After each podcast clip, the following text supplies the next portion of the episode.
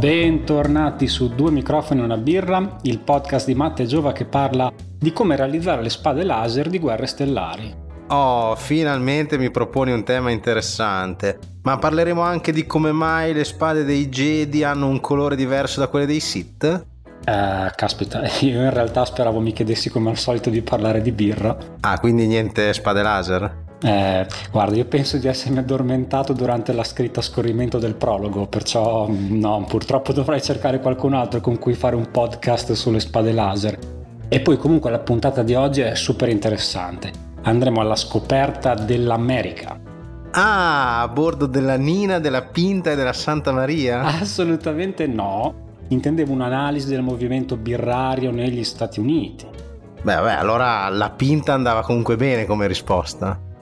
Sei proprio informissimo oggi, eh?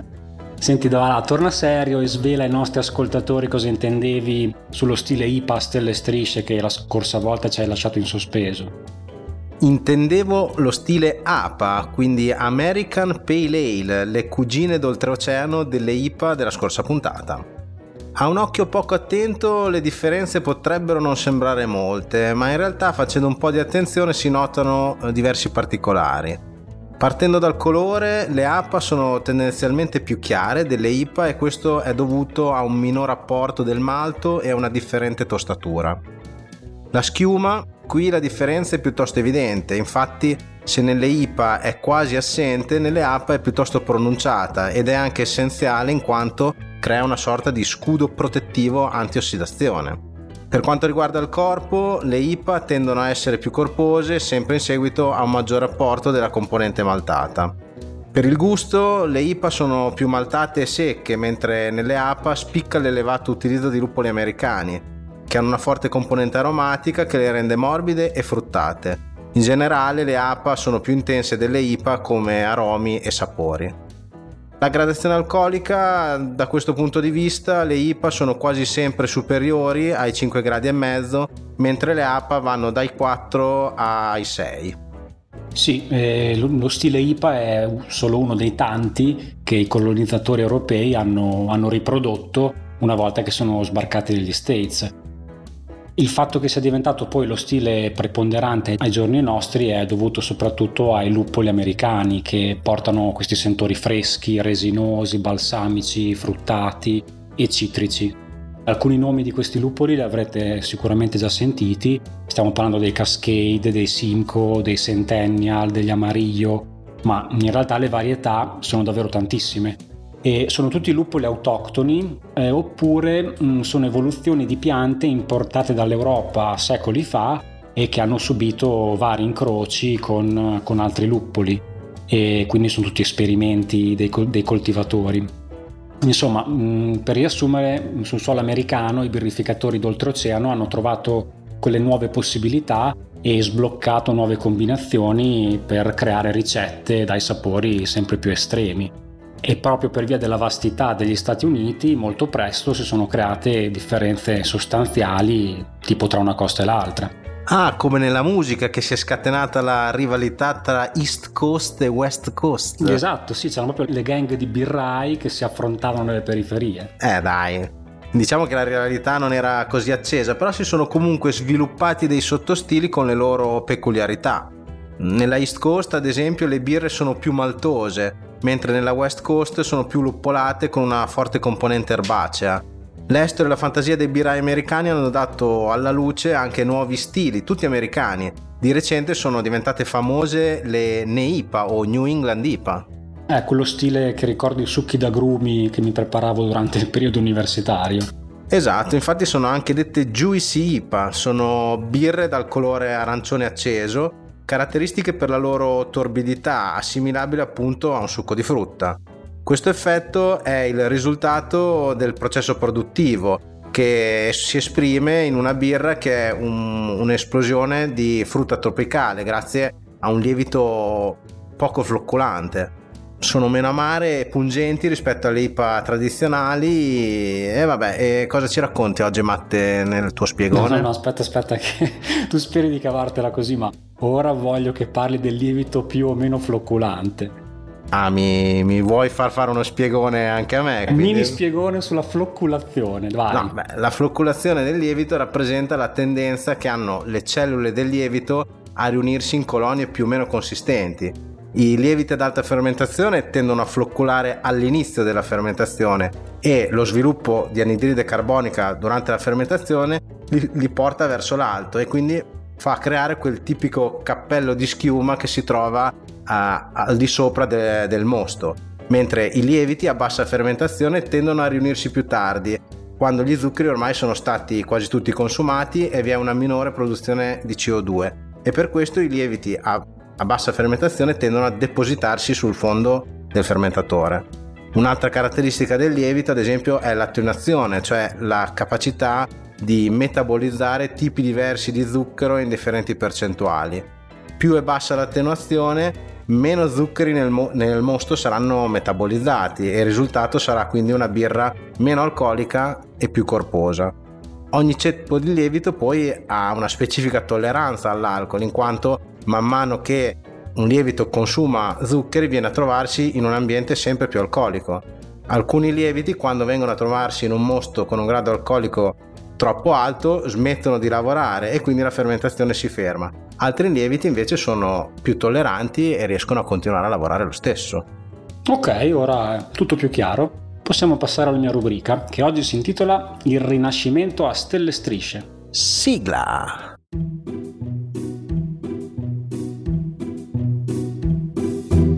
Il Rinascimento fu un momento storico-culturale che decretò l'uscita dell'Italia, ma più in generale dell'Europa, dai tempi bui del Medioevo. E in realtà, come tutte le cose, il Rinascimento fu molto più complesso di questa definizione un po' scolastica. Però diciamo che mi è sufficiente per evocare un parallelismo tra questo periodo storico e il movimento birrario statunitense. Tra l'altro il Rinascimento avvenne a cavallo della scoperta dell'America, quindi in qualche modo tutto torna. In realtà ho pensato a questo parallelismo perché anche il mondo birrario si trovava, dopo la Seconda Guerra Mondiale, lo abbiamo già visto, in un momento buio della sua millenaria storia.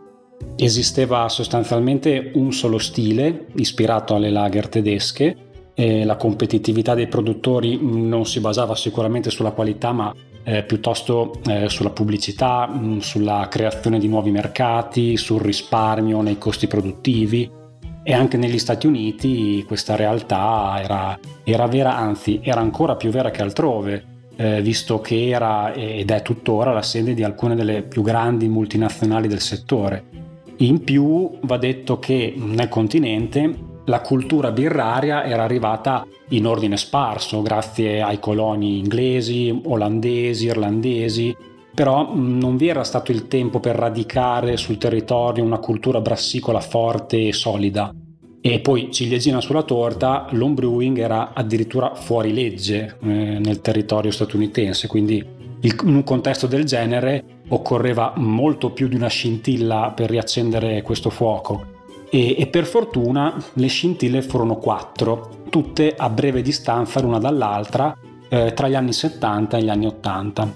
La prima fu il turismo americano verso l'Europa, spesso nei luoghi dove avevano combattuto i padri o i nonni come soldati nella Seconda Guerra Mondiale, quindi Inghilterra, nord della Francia, Belgio, Olanda, Germania, paesi che avevano subito lo stesso appiattimento nei consumi, ma con una cultura brassicola ancora importante, soprattutto nelle campagne, dove sorgevano quei villaggi che erano appunto stati teatro degli scontri con i nazisti.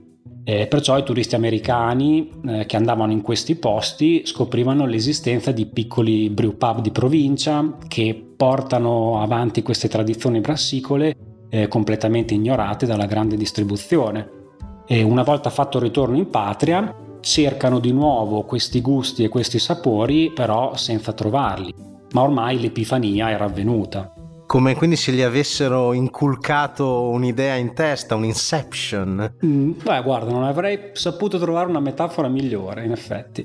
La seconda scintilla fu il lavoro di alcuni importatori americani che inseguirono questa nicchia che si stava creando e iniziarono a introdurre nel mercato etichette di piccoli produttori europei, contribuendo tra l'altro spesso a salvarne le creazioni. La terza scintilla fu l'abolizione ad opera di Jimmy Carter della già citata legge contro l'homebrewing, datata ottobre del 78, e last but not least la conseguente nascita della American Homebrewer Association, fondata da Charlie Papazian. Questa associazione contribuì a diffondere la pratica brassicola e in breve tempo un'intera generazione di americani iniziò la propria produzione di birra artigianale nei garage di casa e alcuni di questi riuscirono poi a trasformare la passione in lavoro e aprirono i propri birrifici. Ecco, io sono ancora in questa fase del garage, chissà che un domani anche la mia passione non diventi qualcosa in più. Beh, te lo auguro, nel caso ricordati del tuo fidato amico. Avrete comunque notato come tutto si sia incastrato perfettamente e ogni punto abbia portato al successivo, come in una sorta di tempesta perfetta. E mi sembra tra l'altro doveroso spendere ancora due parole sulla figura di Charlie Papazian, che è un personaggio incredibile e universalmente riconosciuto nel mondo birrario come il Deus ex machina di questo rinascimento.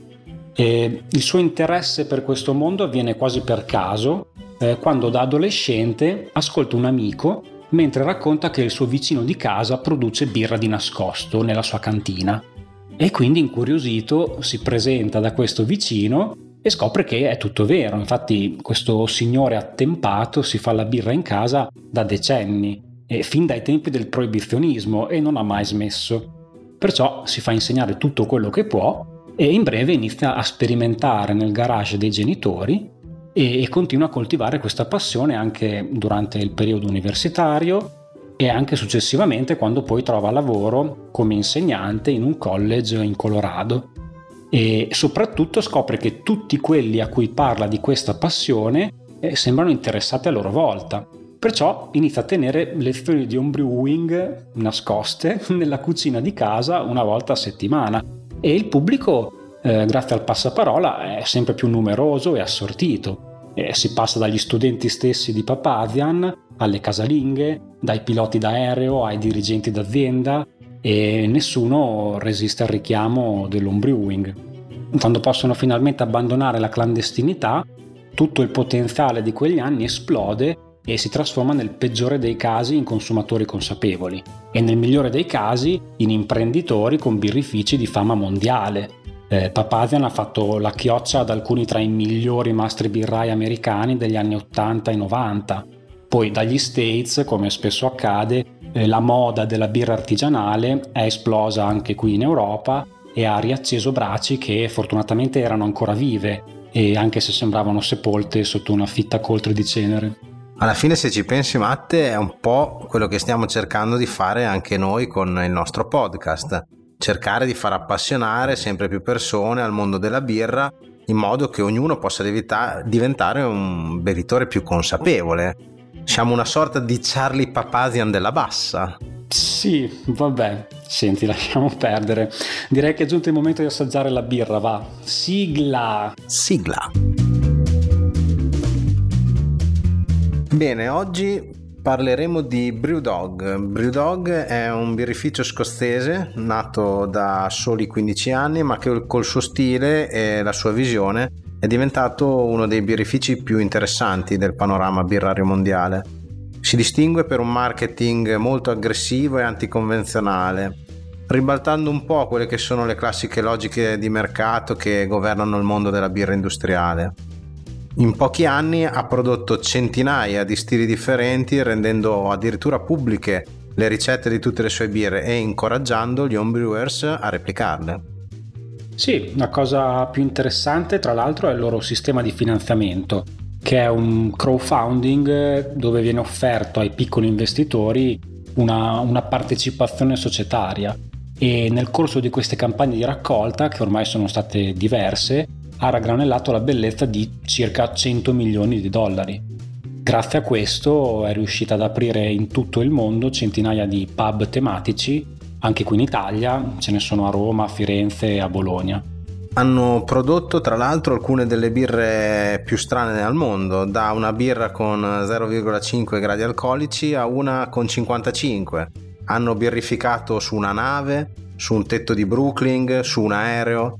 hanno prodotto la birra più calorica al mondo, la più caffeinata e la più costosa, ma direi che la Punk IPA è la loro birra più iconica e la più venduta ed è quella che andremo ad assaggiare oggi. Esatto, allora diamo un'occhiata al packaging. Allora, la Brewdog si presenta, la Brewdog Punk IPA si presenta con un'etichetta nera e azzurra, con un simbolo di uno scudo. Il tappo ha il classico cane della Brewdog disegnato sopra, e oltre al nome della birra ci sono dei riferimenti british, come per esempio Postmodern Classic, United We Stand for Better Beer e così via, ma la citazione sicuramente più significativa è quella sul lato, dove c'è scritto la birra che ha cominciato tutto. A livello di ingredienti siamo ai soliti, quindi acqua, malto d'orzo, luppolo e lievito. La gradazione alcolica, quanti gradi siamo? Siamo sui 5,4 gradi, che è perfettamente in linea con lo stile APA. Bene, allora passiamo a osservare la birra. Direi un colore giallo dorato, una schiuma color avorio con una grana mista. Sì, assolutamente sì. Gli odori sono tipici della frutta tropicale, quindi sentori molto, molto freschi. Si sente già quella punta di amaro data dal luppolo e anche comunque quella resina, quel balsamo tipica di questi stili. Anche l'assaggio conferma assolutamente tutto. È un assaggio comunque che si gioca fra il dolce e l'amaro, cioè io sento quel minimo di componente dolce sulla lingua, poi una volta inghiottito l'amaro del luppolo prende il sopravvento, poi il ritorno è di nuovo leggermente dolce, quindi ha questa altalena di dolce amaro che è particolarmente piacevole. Sì, il finale tra l'altro ovviamente predomina l'amaro, lascia quella sensazione di astringenza sulla lingua che è tipica delle birre luppolate come questa. Sì, che serve per richiamare una seconda, una terza e infinite bevute successive. Direi che appunto il malto qui passa un po' in secondo piano, direi. È la base, l'hanno usata come base per poi costruirci sopra la birra. Direi che queste sono le caratteristiche principali. Comunque una birra in stile che si beve veramente a secchiate. Già, si beve a secchiate in un bicchiere che dovrebbe essere la pinta americana, che si differenzia da quella inglese principalmente per la mancanza di svasatura e per avere una forma leggermente più conica. Però insomma, se avete una pinta inglese poco cambia. Come temperatura di servizio si passa dagli 8 fino a certi casi anche di 12 gradi centigradi. Questo a testimoniare che appunto comunque le birre di stile anglosassone non vanno servite e bevute a temperatura troppo fredda, ma è meglio tirarle fuori dal frigo un attimo prima. Sì, occorre almeno una decina di minuti fuori frigo per poterle assaporare nella loro forma migliore, anche perché tutti questi esteri, questi sentori tropicali se no verrebbero completamente spazzati via dalle sensazioni di freddo della birra. E bene, cosa possiamo dire sulla stagionalità di questa birra? Io è una birra che bevo bene tutto l'anno, questa qua, però dai, la direi come birra estiva, la berrei volentieri d'estate al fresco. Per quanto riguarda gli abbinamenti col cibo, le APA si prestano bene a una mangiata di piatti grassi o comunque piccanti, quindi arrosti, patate al forno, in realtà anche semplici insalate con un pollo alla piastra o ai ferri, quindi abbastanza duttile come abbinamenti. Se dovessi immaginarmi mentre abbino questa birra, forse sto esagerando, ma sarebbe meraviglioso avere un fusto da 5 litri di Punk IPA da spillare su un tavolo all'aperto durante una bella grigliata di carne. Troppo? No, non stai sognando troppo. Io invece diciamo ci abbinerei un bel hamburger gourmet, di quelli con un sacco di ingredienti aggiuntivi oltre alla carne, anche se devo dirti che questa secondo me è una birra che si beve molto bene anche da sola. Già, va bene, siamo ai consigli di birra italiana. Cosa mi dici, Gio? Guarda, io sarò ripetitivo, ma come birra italiana consiglio l'American IPA di Cane di Guerra. Si è capito che mi piace quel birrificio? No, vagamente, però in effetti questa American IPA è una gran bella birra. Io ti direi invece la Fiji di Birra dell'Eremo, che è un birrificio umbro molto molto interessante. E va bene, direi che abbiamo esaurito la degustazione, possiamo passare alla tua rubrica, che ne dici? Certo, sigla! Sigla! Bene, bentornati al nostro classico appuntamento con il bicchiere della staffa, la rubrica che dice le cose che la gente vuole sentirsi dire. Il solito populista. Esatto, infatti oggi tratteremo proprio un tema nazional popolare, cioè il legame tra birra e calcio. No, Giova, ti prego, no. Cioè, se in Italia si vuol stare tranquilli, lo sanno tutti, la prima regola è lasciare stare il calcio, non si deve parlare di calcio. Non voglio la fila di haters sui social dopo questa puntata. E invece è probabile che ce li avremo. Oggi voglio rendervi partecipi di una mia teoria che mette a confronto il rinascimento di molti stili di birra, grazie al movimento dei birrifici americani, con il mondo del calcio e la sua geografia.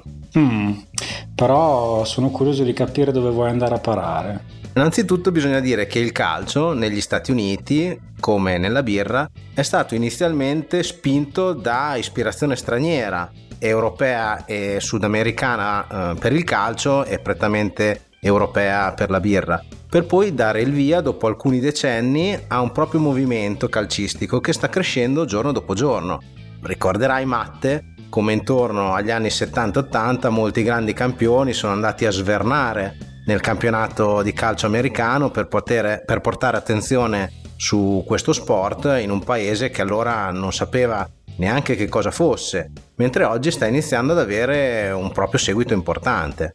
Ricordiamo campioni come Pelé, George Best, Johan Cruyff, Giorgio Chinaglia. Ah, Chinaglia è meglio Pelé. Esatto, questi campioni sono stati di ispirazione per tanti americani nell'appassionarsi a questo sport, così come molti stili europei sono stati di ispirazione per i birrai americani nella rivisitazione di questi stili in chiave moderna, riportandoli sul mercato e in alcuni casi evitandone la scomparsa. Sì, come abbiamo già detto, molti stili sarebbero probabilmente spariti senza il contributo dei birrifici indipendenti americani. Per questo possiamo dire che gli Stati Uniti hanno riscritto il modo di fare alcuni stili di birra, reinterpretando le regole del gioco. E qui viene la mia teoria e il mio paragone con il mondo del calcio. Prendendo le aree geografiche di maggiore influenza nel mondo della birra, vorrei paragonarle alle nazionali di calcio. Quindi paragonare un modo di concepire la produzione di birra al modo di concepire il gioco del calcio che c'è in certe nazioni. Guarda, come direbbe Calvin Kendall, avevi la mia curiosità, ma ora hai la mia attenzione. Allora, intanto per partire identificherei quelle che sono le principali aree geografiche storiche e moderne di produzione di birra. Direi che nel nostro podcast le abbiamo già visitate tutte. Stiamo parlando di Germania, Regno Unito, Belgio e proprio la nazione di oggi, gli Stati Uniti.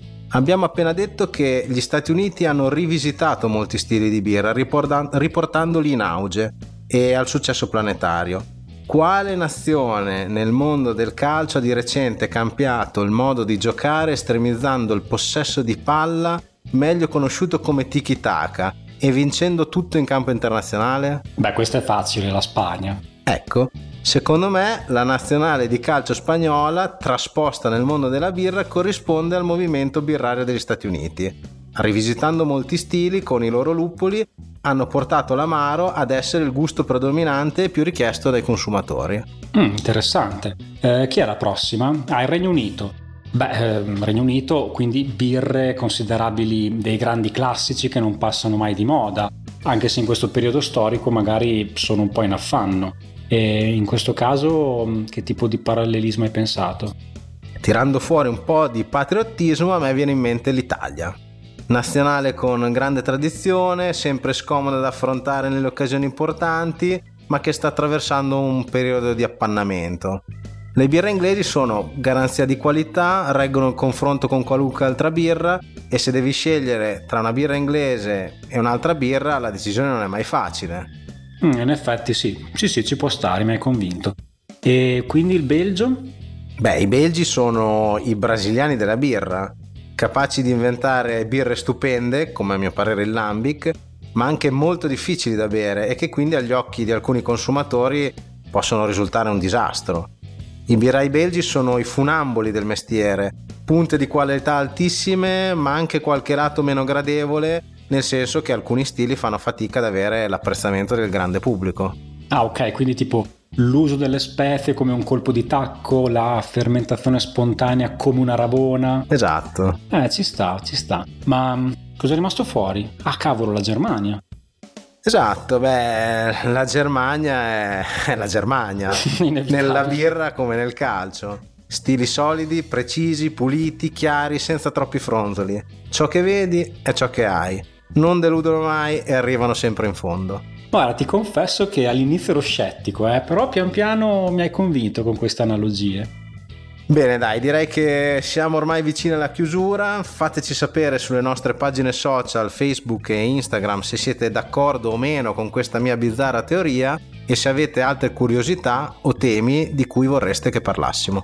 Sì, prima di salutare tutti darei una piccola anticipazione sul prossimo episodio, in cui si parlerà di una birra buona per tutte le stagioni. Anche per le mezze? Oh, soprattutto per le mezze stagioni. Va bene dai, ringraziamo i nostri ascoltatori per averci seguito e alla prossima puntata. Cheers!